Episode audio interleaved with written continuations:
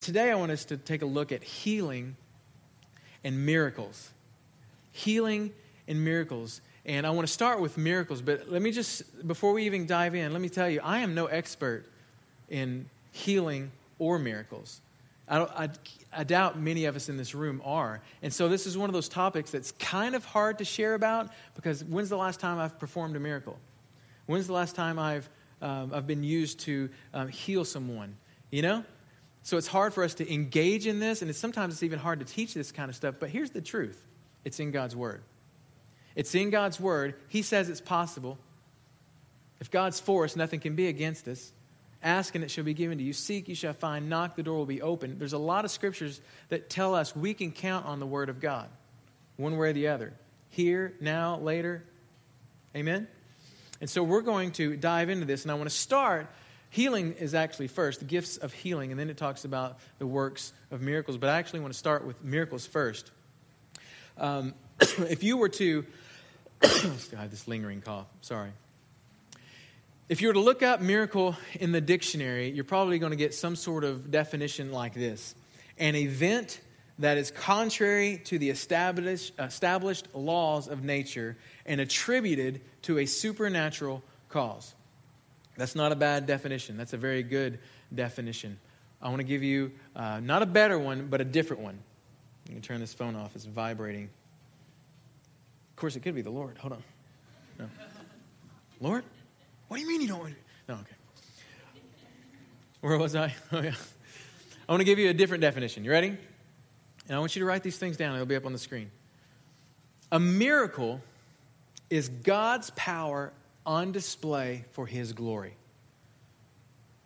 A miracle is God's power on display for His glory. When you look at Scripture and you read the stories, the accounts, and you identify something that is miraculous, which is just about everything that we read in the Bible, something that is completely above the normal, something that is not natural, something that is supernatural, uh, it's almost always, well, it's always for the purpose of showing God's power and his glory. But listen, to his people, and most of the time also, at the same time, to other nations.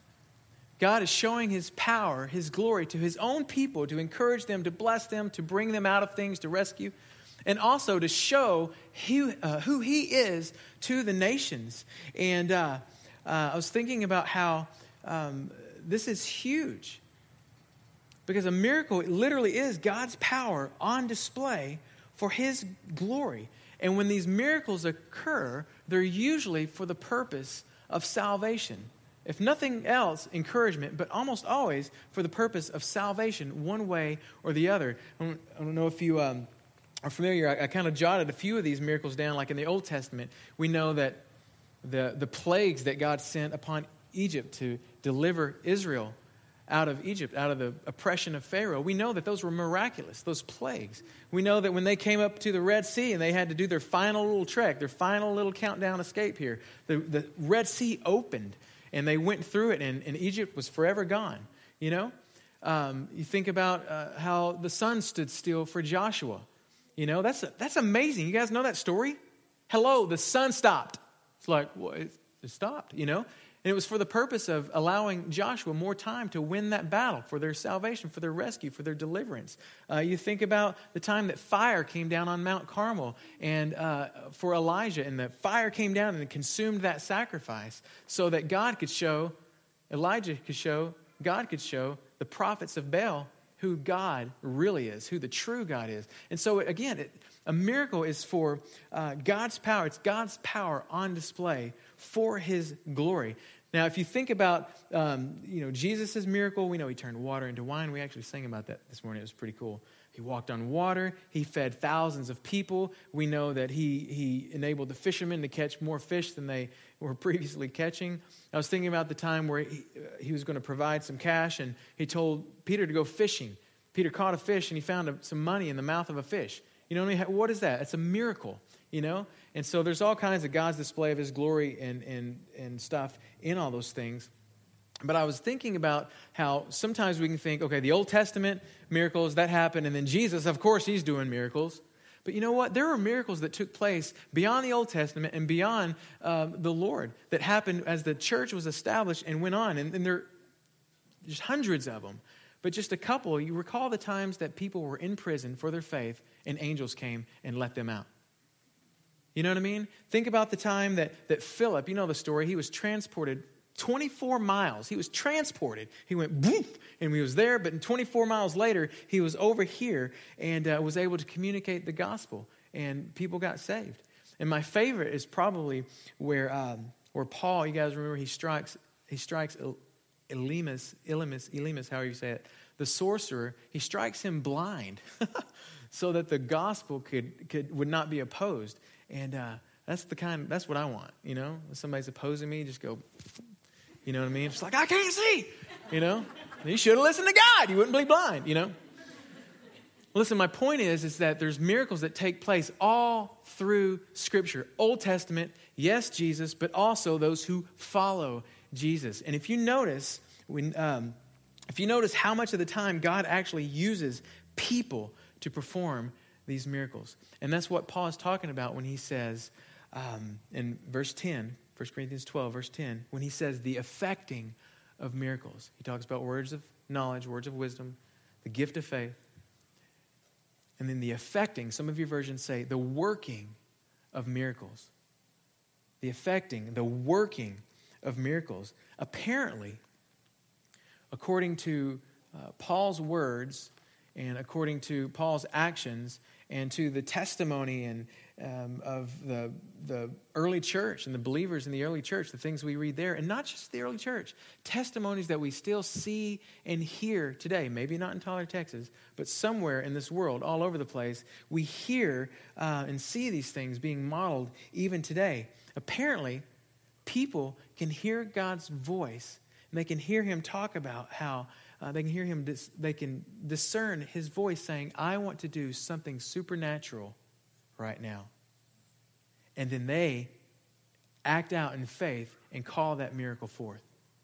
Apparently, that happened and still happens. People hear from the Lord, the Lord relays a message to their heart about what He'd like to do. They act in faith, and boom, there's a working or an effecting of miracles. In fact, you think about miracles, uh, the effecting of miracles to take place, really, there's other manifestation gifts happening there. And it starts with a word of knowledge. A word of knowledge is God revealing something that you couldn't or wouldn't have already known that He was about to do or about something other. We talked about that. You can check out the podcast. But the Lord speaks something, gives you a word of knowledge, a supernatural understanding of something Maybe he's going to do this. Maybe he's going to part the Red Sea. Maybe he's going to do whatever. And then you have to um, move forward with that with the gift of faith, you know?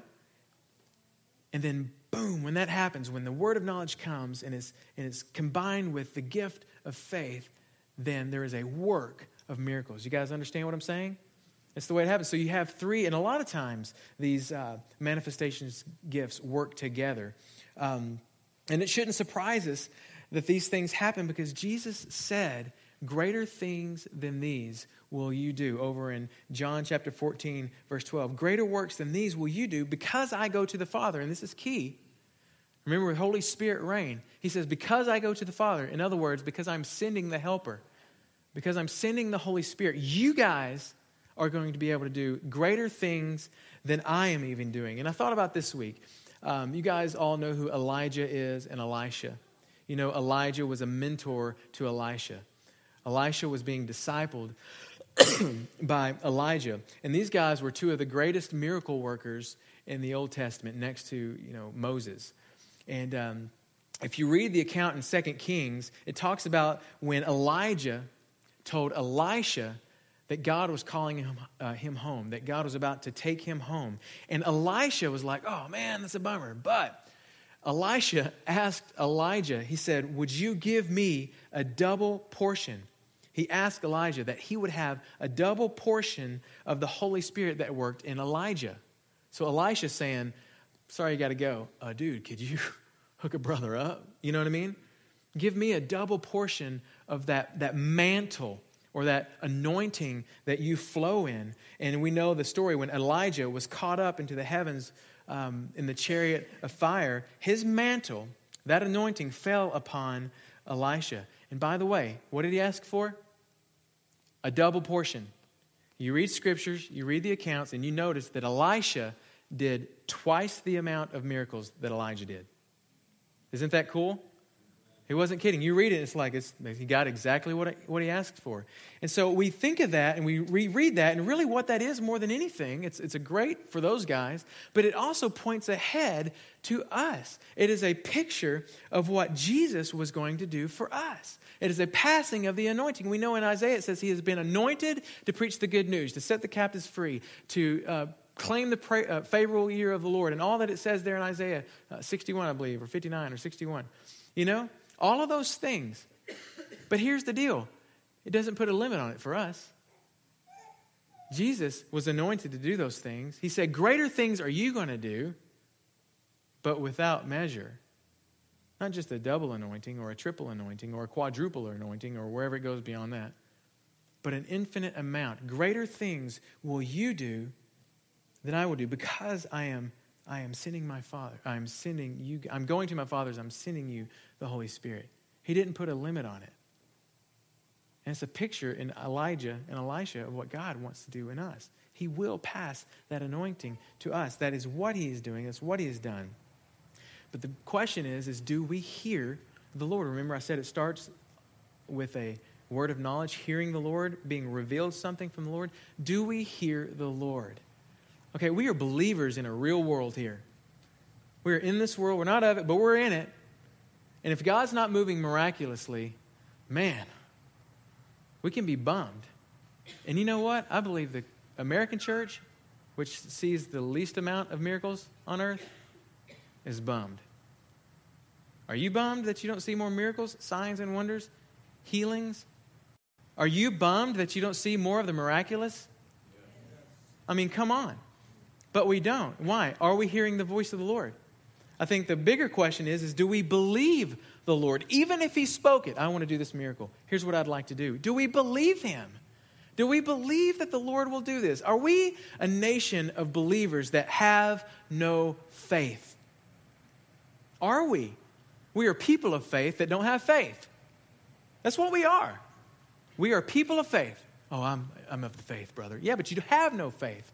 Here's the interesting thing about faith faith is the key. Everybody say, faith is the key.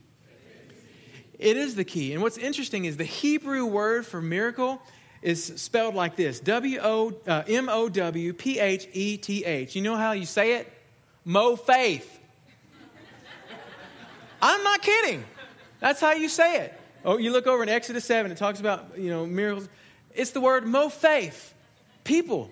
It's about faith. We need mo faith. I need more faith.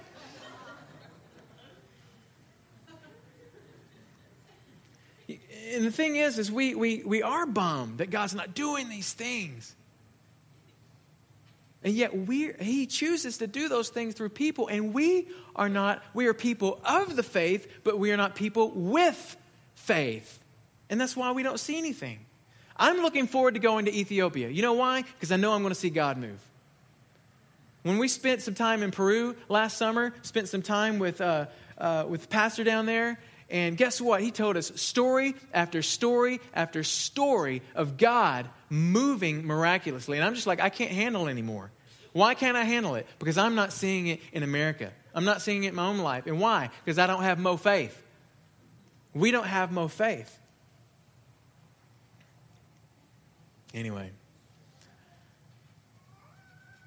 That's miracles. I'm going to move on to healing. Healing is, a, is obviously a miracle. When someone's healed, that's obviously a miracle. I want to spend the majority of my time this morning talking about healing. I'm excited, by the way. Healing. Healing is a miracle. So if you look at 1 Corinthians 12, verse 9, it's the one before miracles. It talks about the gifts of miracle. Notice those, those are plural. If you were to look up healing in a dictionary, it will give you something like this the curing of an injury, handicap, or a disease. That makes total sense. That's what a healing is. Those healings can come through doctors, they can come through um, herbs, they can come through all kinds of things. People can be healed, cured uh, in all kinds of form or fashion. But let me give you the definition of gifts of healing. You ready? Are you writing them down? The gifts of healing are for the supernatural curing of injuries, handicaps, and diseases without the help of natural means or human skills. You guys following me? We're talking about the gifts of healing. We are talking about when God miraculously heals. Don't have a problem with doctors, don't have a problem with medicines. I've been cured of things and healed of things through medicines. So have you. But what we're talking about is the supernatural, above the normal, above the natural acts that come from God to display His glory, people being cured miraculously without the help of human skills, doctor skills, any kind of skills. It's just the power of God comes and, and does it. And what I want to do is, we understand what healing is, but we're talking about the gifts of healing, and we are assuming that out of 100 people in this room, somebody in here, chances are, has the gift of healing or will be used by God with the gift of healing at one time or another. Just because we heal somebody one time doesn't necessarily mean we have the gift of healing. It just means that God chose to use you in that moment. Same thing with prophecy, same thing with the gift of knowledge, same thing with, um, you know, a, a word of wisdom, those kinds of things. But oftentimes there is a mantle or an anointing on one particular person um, to operate in that kind of a level. It can happen to all of us. Some people carry that anointing more stronger than others, I think probably because of a deeper level of faith. But what I want to do is I want to jump into um, what it takes for all of us, whether we have the gift of healing or not, whether that's our ministry. I'm going to tour around the world and, and uh, heal people. Whether we have that or not, there, I think, is some, some things that we can uh, identify and walk in that will allow us to be opened up to be used by God to heal people. Are you ready? What I want to do, turn to Luke chapter 5 you know, it's really hard for me to, to figure out, I, you know, there's all kinds of healings. Jesus is doing all kinds of things all over the place. And it was really hard for me to figure out where do we want to start in, um, in talking about this healing and, and all this stuff. And so I just picked, picked one. It's one of my favorites anyway, but I just picked the story of, of the leper. And you'll see this story in two places. You can see it in Luke chapter 5 and in Mark chapter 1. Um, we're going to look at both, uh, one way or the other, because they both give a little bit of a, the entire picture. Um, but let's start reading in Luke chapter 5. And if you want, you can go ahead and turn to Mark chapter 1. Luke chapter 5, it says, While Jesus was in one of the cities, behold, there was a man covered with leprosy. And when he saw Jesus, he fell on his face and implored him, saying, Lord, if you are willing, you can make me clean. And Jesus stretched out his hand and touched him, saying, I am willing, be cleansed. And immediately the leprosy left him. That sounds like a supernatural healing. Amen?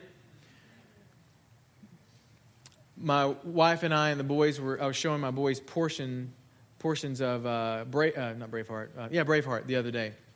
And uh, we were not the gruesome stuff, they're not ready for that.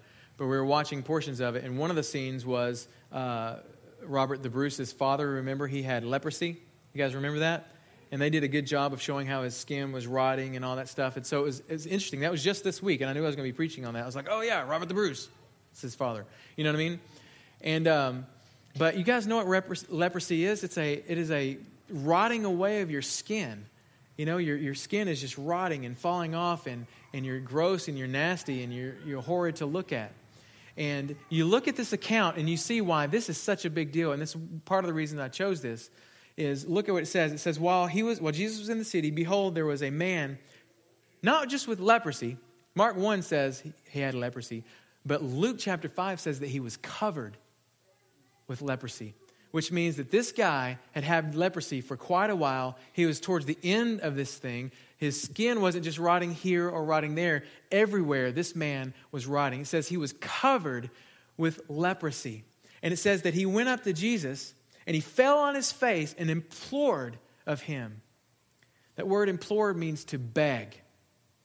So here we have a man that has been eaten alive with leprosy and is begging the Savior to heal him. And the word that came to my mind as part of the picture here, to be a part of a healing, is the word desperation. Desperation. It takes desperation to be a part of a healing, a place of realizing that all hope is lost. All natural hope, that is. Desperation. This man was eaten alive with leprosy. And it says he fell on his face and begged Jesus, If you're willing, you can heal me. He was desperate. Makes me think of the woman with the issue of blood. Most of us know that, that story. It says that she had had this issue of blood. She was bleeding for 12 years, I believe it was. And she said, she it says that she had spent all of her money on doctors, all of her money on the natural way to try to get rid of this. She's probably broke by this point. She was desperate, desperately in pain, desperately bleeding. And she heard that Jesus was coming down the street. And this lady, if she was that sick and bleeding that much, you can't imagine how weak she was, must have been. Have you ever experienced a little of anemia where your blood's going? Isn't that what that's called? And you're just like weak, you know? So here's this weak, feeble lady that's been bleeding for, for 12 years, working through the crowd. And finally, you know, if I could just touch a piece of his robe, if I can just touch a, the hem of his garment, I know he can heal me. And she touches, she reaches out in desperation and she touches it. And of course, we know the story. In that moment that she touched it, she was healed. Remember when we were talking about supernatural, the supernatural nature of the Holy Spirit several weeks ago, I mentioned to you that supernatural is for the needy. The supernatural is for the needy. People have needs. You guys, myself, we have needs. We have spiritual needs, we have emotional needs, we have physical needs, areas that need to be healed spiritually, emotionally, physically. We have needs. And guess what? I don't care what anybody tells you, I don't care what your perception of God's word is or his character. The truth is, God wants to meet those needs. And God most often uses people to meet the needs of other people. And since God uses people to meet the needs of other people, people who are going to go out to meet the needs of other people need the Holy Spirit. That's why He has to be reigning and ruling in our lives. Otherwise, we're not going to see any good action. I've never been used by the Lord to, to, to physically heal anybody, but I know that I've been used by the Lord to, um, to help uh, spiritual healing and emotional healing. I know I have. I've experienced that. I've never experienced a physical healing like that, to where I've laid my hands on someone and they grew an ear or whatever, you know? But I have been over the course of the last 12 years of, of ministry and, and giving my life to the service of the Lord and serving people. I've seen Him heal people spiritually and emotionally. I look forward to the day where God might use me that way as well. Don't you? And I can remember different people that I've prayed for that were delivered of this or that. And those were people that were desperate. Remember what I said that week? We were talking about spiritual nature of the Holy Spirit. Where there is no need, there is no supernatural move of God. Where there is no need, there is no supernatural move of God. Another guy that I was thinking about in Scripture that was desperate, it wasn't even the man sick, but his friends. You remember the guys had the friends on, on, on the thing and they were trying to get into Jesus in that meeting, but it was packed. They couldn't get in. And it says that they tried every way, not finding any other way to bring him in. They climbed up on the roof, opened the thatching, and they started lifting him, uh, putting him down in that way. And we know because of their faith, their desperation. I'm sure the person sick was pretty desperate too, but it was their faith and their desperation at that point that initiated God to bring about a healing. Isn't that cool? Now, if you look at um, the Mark 1, verse 41 account, it says that Jesus was moved to compassion. He was moved to compassion. Compassion is, is another thing that I think it takes to be a part of being used by God to heal another person. Compassion is this a powerful, deep awareness of someone else's suffering, making it so that you want them not to suffer. In other words, it makes you sick to see them suffer.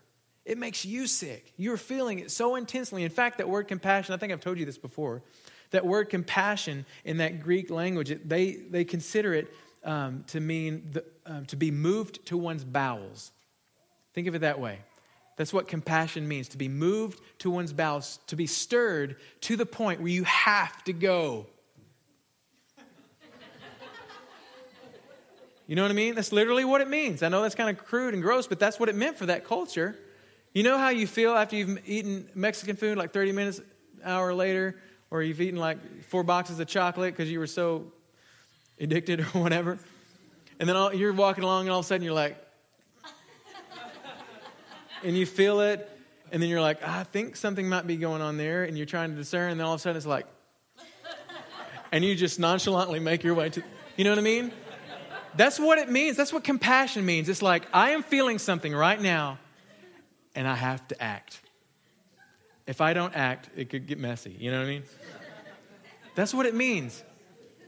Listen, and we see Jesus react with compassion over and over again. Matthew 14, when he went ashore, he saw a large crowd and felt compassion for them and healed their sick. Matthew 15, verse 32. And Jesus called his disciples to him and said, I feel compassion for these people because they've remained with me now three days and have nothing to eat. I do not want to send them away hungry, for they might faint on the way. He had compassion for them and provided the miraculous food for them before they even got sick. It's like a pre healing. You know what I mean? God's so good, He can pre heal. He can heal you before you even get sick. That's how good He is. You know, Matthew 20, verse 34, it says, Moved with compassion, Jesus touched their eyes, and immediately they regained their sight and follow Him. And I think one of the ways, so you hear a message like this, you're like, gift of healing, oh, who's got that? Well, listen, some of you want to know. Some of you feel like you do have that gift or could be used by God. Listen, I think that one of the ways you can identify whether or not God might use you in healing someone else is are you a compassionate person? Are you a compassionate person? You know, I'm not a, naturally a compassionate person. I don't know if it's my personality or maybe the way I was raised or different things. My wife has been praying for compassion over me for years. God, just let him be compassionate, you know? She'll have a migraine headache and she'll be like, oh my God. I'm like, what's wrong with you? Listen, go get me some eggs. you know, I'm hungry. Got a headache. I'm hungry. You think my hunger pains are worse than your headache? I don't do that. I wouldn't be married anymore if I did that. I would be praying for healing. exactly. Lord, heal me. But I think compassion is something that that we need to pray for, and, and not even just so that we can heal someone, because it is part of the nature of God to be compassionate. And I am. I'm praying, Lord, make me more compassionate. Make me more compassionate. And maybe that's part of the why He's never used me to heal someone physically. I don't know. You know, headache, get over it. You know, go for a run. Compassion. Another thing is faith. And, and this is obvious, kind of, because we, and we've been talking about faith a lot. But faith is huge. Faith, we talked about, Marvin talked about how faith is, the word in the Greek means a strong conviction. It means confidence. See, essentially what that word means in the, in the Greek a strong confidence, a strong conviction and confidence. And so, as it relates to uh, gifts of healing, that faith is having a strong conviction that God can heal and confident that He will heal. Will heal. You hear what I'm saying? Is it up on the screen? Having a strong conviction that God can heal and confident that He will. That kind of faith is what it takes to be a part of that kind of a healing. And if you look here, look at verse 12. Luke, verse, Luke chapter 5, verse 12. It says, When he saw Jesus, he fell on his face, the leper fell on his face and implored, begged him, saying, Lord, if you're willing, I love his choice of words, you can heal me. Wow. Brought himself, a leper. You weren't supposed to do that. Lepers knew to stay away. They're afraid it would catch. Other people would get it. He came, he broke all the barriers, social barriers, came before Jesus, fell on his face. If you're willing, you can heal me. And so part of the faith is on the act of the leper. The leper had to have faith. But part of the, part of the faith is also on the minister. Look at Jesus' response. Jesus stretched out his hand and touched a leper. Hello. Talk about faith. Faith that I'm going to touch this guy and I'm not going to sick. More than that, I'm going to touch this guy, he's going to get healed. It takes faith, the faith of the leper, but also the faith of the minister, whether that be me or whether that be you. And when we say faith, we're really talking about that gift of faith because the gift of faith is really the backdrop by which miracles and healings take place. Remember, we talked about that, how they work in, in connection with one another. Without the gift of faith, you're really probably not going to see a healing happen or a miracle happen. Now, I know there's conversations about, well, who, what, if, what if the minister has faith, but the person being prayed for doesn't have faith? Will the healing happen? Or what if the person praying for has faith and desperation, but the person, the Christian praying for him really doesn't have that much faith? Is it going to happen? You know, I don't have all the answers to those questions. Sometimes what God does and how he does it is a mystery, and I can't explain those things, but I do know that over and over and over, Jesus talked about the necessity of faith. Oh, you of little faith. Hey, you, where's your faith? Why are you, where's your faith? Why are you troubled? What's going on with you? Why don't you believe? He talked about having faith. So faith is, in, is very important. You know? And maybe in specific instances where we're praying for someone, the Lord will show us where there's a lack of faith. Lord, I feel like you're saying in me there's a lack of faith right now. Or to encourage, to exhort the person you're praying for. Are you, are you, do you believe God can do this? Are you, are you, is faith stirring in your heart right now? You hear what I'm saying? Faith is a huge, huge in, uh, um, ingredient. And faith is something that can be built. The disciples asked Jesus that increase our faith. Increase our faith. Some of you guys, you, you, you need to be praying for compassion but you also need to be praying that God would increase your faith. That's what I'm praying. God, increase my faith. I realize on, on deeper levels that I'm a very um, low faith person. But God is saying, Tony, you know, for you to see the things that you want to see, for you not to be bummed, you've got to increase your faith. Faith can be built. That's what this whole book is about building our faith. Amen? Let's say that together. Lord, increase our faith. Let it be. Let our faith increase. Moving on, the next thing is obedience. You can write that down. Obedience. Obedience. Obedience is like the final push to put forth our hand. Look what it says. It says, Jesus stretched out his hand. Some of your versions say stretched forth his hand It means to, just to put forth your hand and touched him. Again, I love that. He stretches out his hand. I think, as I was thinking about this this past week, I think this is where most of us fail.